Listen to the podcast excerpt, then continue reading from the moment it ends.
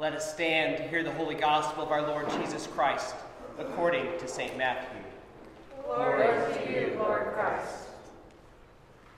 Jesus said to them, Beware of practicing your righteousness before other people in order to be seen by them, for then you will have no reward from your Father who is in heaven.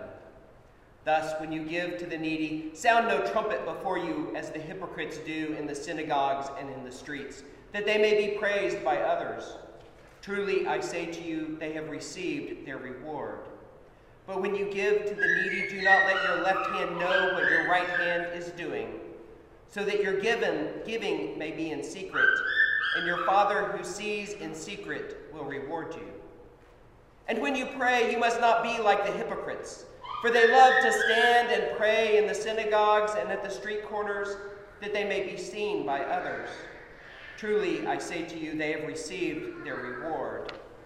But when you pray, go into your room and shut the door and pray to your Father who is in secret, and your Father who sees in secret will reward you. And when you fast, do not look gloomy like the hypocrites, for they disfigure their faces that their fasting may be seen by others. Truly, I say to you, they have received their reward. But when you fast, anoint your head and wash your face, that your fasting may not be seen by others, but by your Father who is in secret. And your Father who sees in secret will reward you. And do not lay up for yourselves treasures on earth where moth and rust destroy and where thieves break in and steal. But lay up for yourselves treasures in heaven where neither moth nor rust destroys, and where thieves do not break in and steal. For where your treasure is, there your heart will be also. The Gospel of our Lord Jesus Christ. Praise, Praise to you, Lord Christ. Please be seated.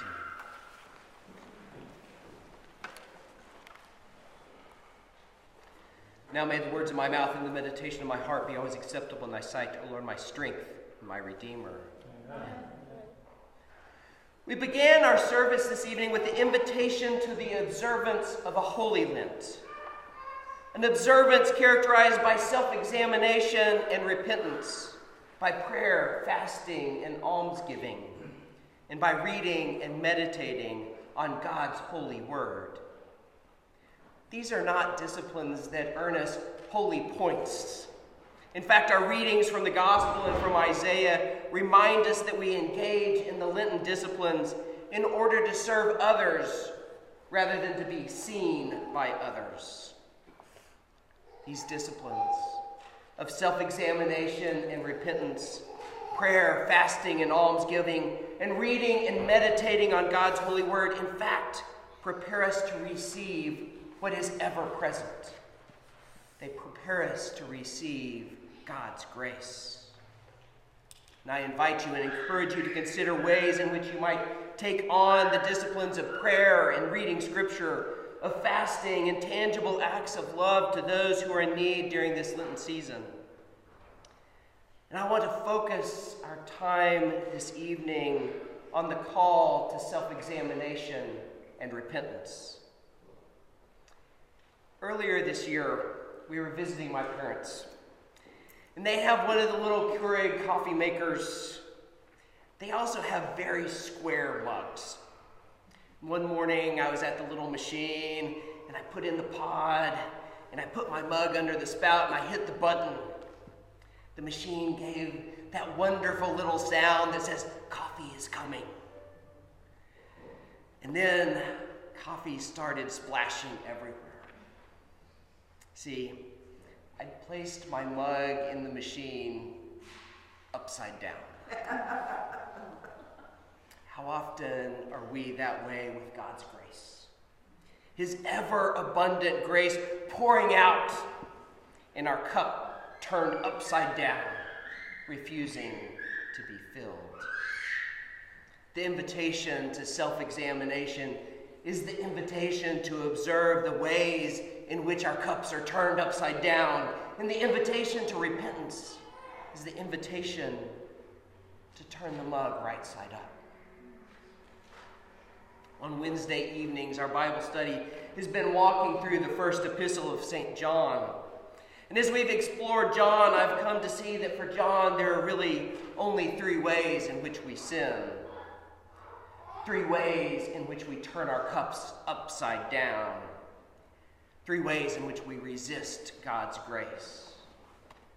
We deny that Jesus is the Christ. We make idols, and we're unloving to ourselves, to others, and to the Holy God. Self examination invites us to ask where am I seeking sovereignty, wholeness, healing, and peace apart from the only one who can bring these things? Where am I denying that Jesus is the Christ?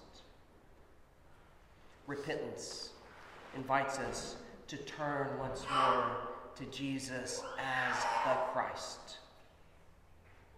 Self examination invites us to ask in what ways am I seeking identity, worth, and value in anything other than my identity as a beloved child of God? What idols am I creating? Repentance invites us to set aside these idols, to receive God's love and affirmation. Self examination invites us to ask in what ways am I allowing fear, shame, bitterness, envy, anger, selfishness, or unforgiveness to prevent me from receiving God's love for me, from expressing God's love for others, and from abiding in God's love? In what ways am I practicing unlove? Repentance invites us to return to love. In a few minutes, I'll invite you to come forward and receive ashes on your forehead in the sign of a cross. And I'll speak these words Remember that you are dust, and to dust you shall return. This reminder of the finite and fleeting time that we spend in this earthly body is an invitation to consider what is truly important and enduring an invitation to consider the false promises of the kingdoms of this world compared to the certainty of the kingdom of God. And shortly after the imposition of ashes, we'll pray together a litany that will name some pretty specific ways in which we deny the sovereignty of Jesus and seek our identity in idols and participate in the unloving ways of the world around us. I pray that this will indeed be a time of self examination for us. I pray also that this will not become a time of self flagellation. It's tempting.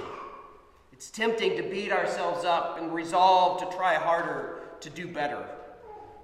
It's tempting to focus on all the spilled and splashing coffee. Never turn the cup right side up.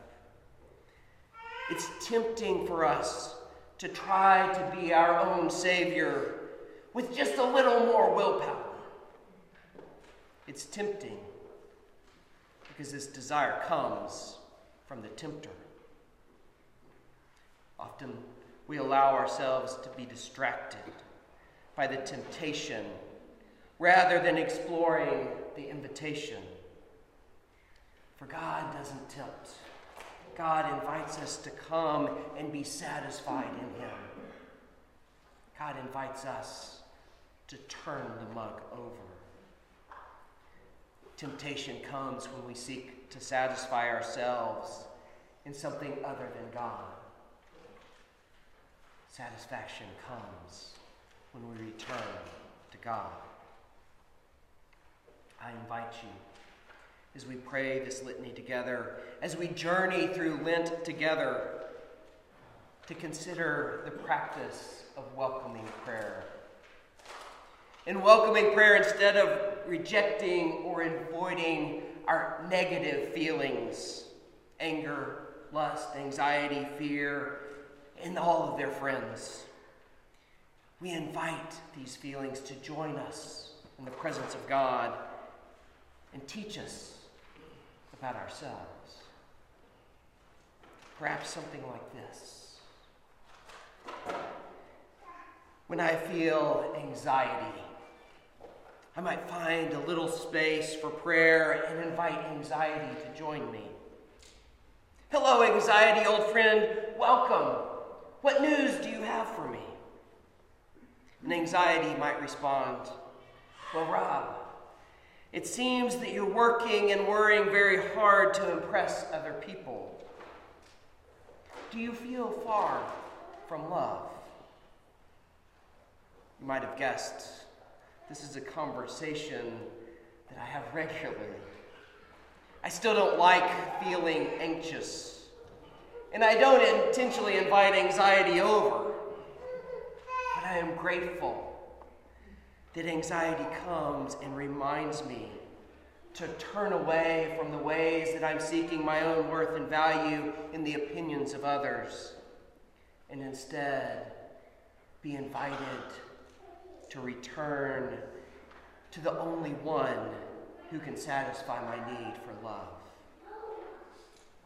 I wonder what friends you might greet as we pray this evening and how they might invite you to know Jesus as the Christ, to know your identity as beloved, and to know the way of love. In the name of the Father, and the Son, and the Holy Spirit.